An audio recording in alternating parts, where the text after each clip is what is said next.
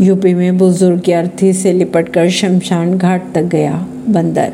घटना उत्तर प्रदेश की बताई जा रही है। उत्तर प्रदेश के अमरोहा में एक बुज़ुर्ग की मौत के बाद एक बंदर उनकी अर्थी से लिपटकर शमशान घाट तक गया।